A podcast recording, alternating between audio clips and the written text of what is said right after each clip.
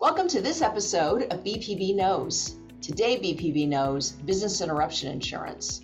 Our expert is Dan Hughes, who's a director in our forensic and advisory services practice, and he is one of our experts who can talk about everything business interruption insurance and claims. So, Dan, tell us who needs business interruption insurance? Any business that wants to protect against their loss of income in the event that they sustain a loss or physical damage from a hurricane or fire or flood those are the that's who wants business interruption insurance coverage. Do a lot of companies have this type of coverage Yes, most companies do have this type of coverage. Uh, it's uh, it's part it's an endorsement to the property insurance policy, and as I said, it protects against the loss of income and extra expenses that may be incurred in the event of uh, physical loss or damage. Is it difficult to make a claim against business interruption insurance? I wouldn't say it's difficult, but you certainly have to support your loss the company, the business will will have to show that they actually sustained a loss in their operations that resulted in a loss of business income. So there are certain things that have to be have to be done, and you have to be able to support and show that you actually had a loss. And how does a forensic accountant like yourself play into this whole equation? Well, we get involved and we, we help the insured to establish that loss. We'll when when we get brought in, we've done this many, many times in the past. So we know what to look for.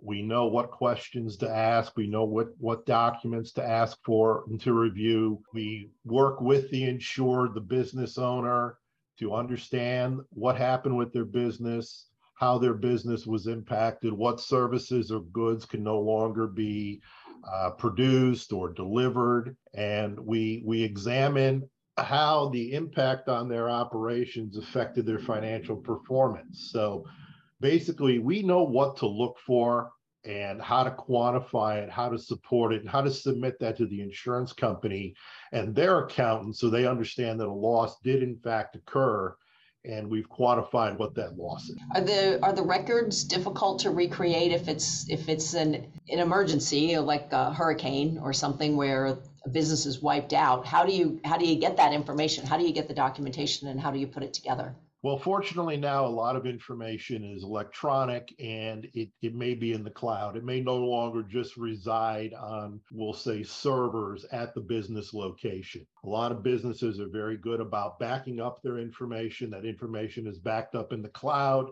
Additionally, companies that are, we'll say, on the ball or ahead of the game, they know it's time to back up their systems and to gather their critical records and to put them in a safe place. And that's always a good business practice is to take critical records whether it's uh, com- uh, computer systems or printouts or key documents, make sure they're in a safe place, sometimes away from a location, away from the actual business. Have a backup copy. So I would say most of the time, because it's electronic, because it's in the cloud, we could usually access the records. It's we're, we're able to get in and access the historical records that we need. So that's what you do before an emergency. What do you do after an emergency to make sure you're in the best position to make a claim?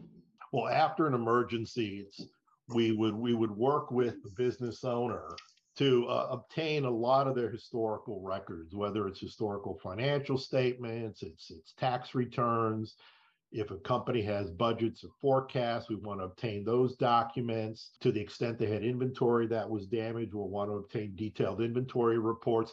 And a lot of these reports, as I said, are electronic reports that reside on their accounting systems, their computer systems. So we're able to extract that information from their systems and gather the appropriate records that we need. We also want to ask if they have order systems or reservation systems or event logs, things that talk about what the business that was going to take place if there wasn't a storm or wasn't a fire, that type of anything that would help us to project what was going to happen that can now no longer happen because of the loss. So that's usually the information that we gather right after a loss so that we can put together what we call the but for. But for the loss, here's how the company would have operated.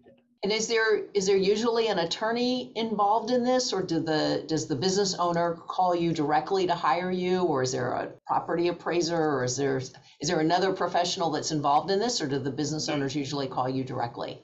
There could be a number of, of different professionals involved. G- generally speaking, the business owner, the first call they're going to make is to their insurance professional. So that is an insurance broker or their insurance agent. They're going to contact the insurance broker. The insurance broker is going to help them to notify the insurance company that they had a loss, obtain a claim number, and get the uh, get the insurance company in, in a mm-hmm. position where they're going to start to send out their professionals to assess the loss. The business owner, the, the broker can make a recommendation that the business owner bring in a forensic accountant. The business owner can contact me direct. Sometimes it's through an attorney. I, I would say attorneys do get involved they don't need to be involved initially, but uh, oftentimes attorneys do get involved to help the insured understand their policy and understand their coverages. The insurance policies are they're complex. Uh, there's uh, a lot of definitional la- language in there. Words have uh, specific meanings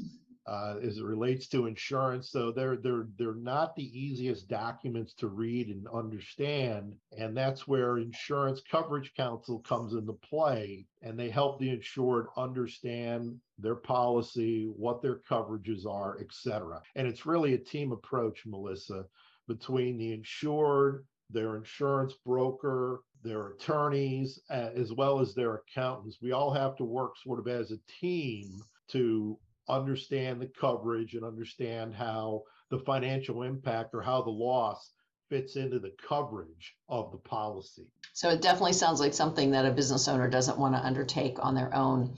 So when you think of fires and hurricanes and these natural disasters, but it's does business interruption insurance cover thing other things? Could be a building is impossible to get into or a water main breaks? So it's not always these big act of God disasters, right? That that's absolutely right. Yes, there's coverages in place uh, when the ingress or egress of, of the building, when you cannot get into your place of, of operations, your place of work. Uh, and that could be as a result of, let's say, it's a civil authority could re- restrict access to an area because of for public safety concern. And if your business is sort of in mm-hmm. that impacted area and you can no longer get into that area, you still may be may be able to trigger your coverage. The same thing on an ingress or egress. That could be a road is washed out or a bridge is out.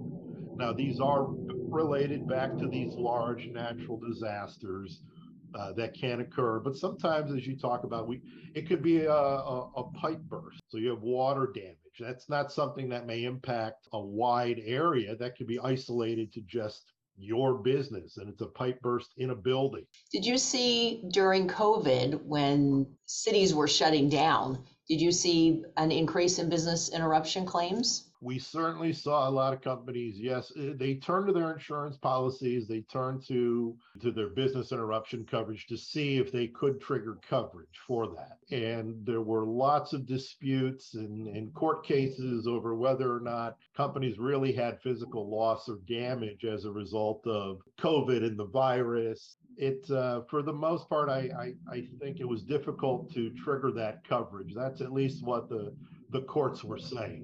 Mm-hmm. Well, thank you so much for explaining all of this to us, Dan. And thank you to our listeners for joining us today. As always, if you have questions or topics you'd like for us to cover, you can contact us by email at bpbknows at bpbcpa.com.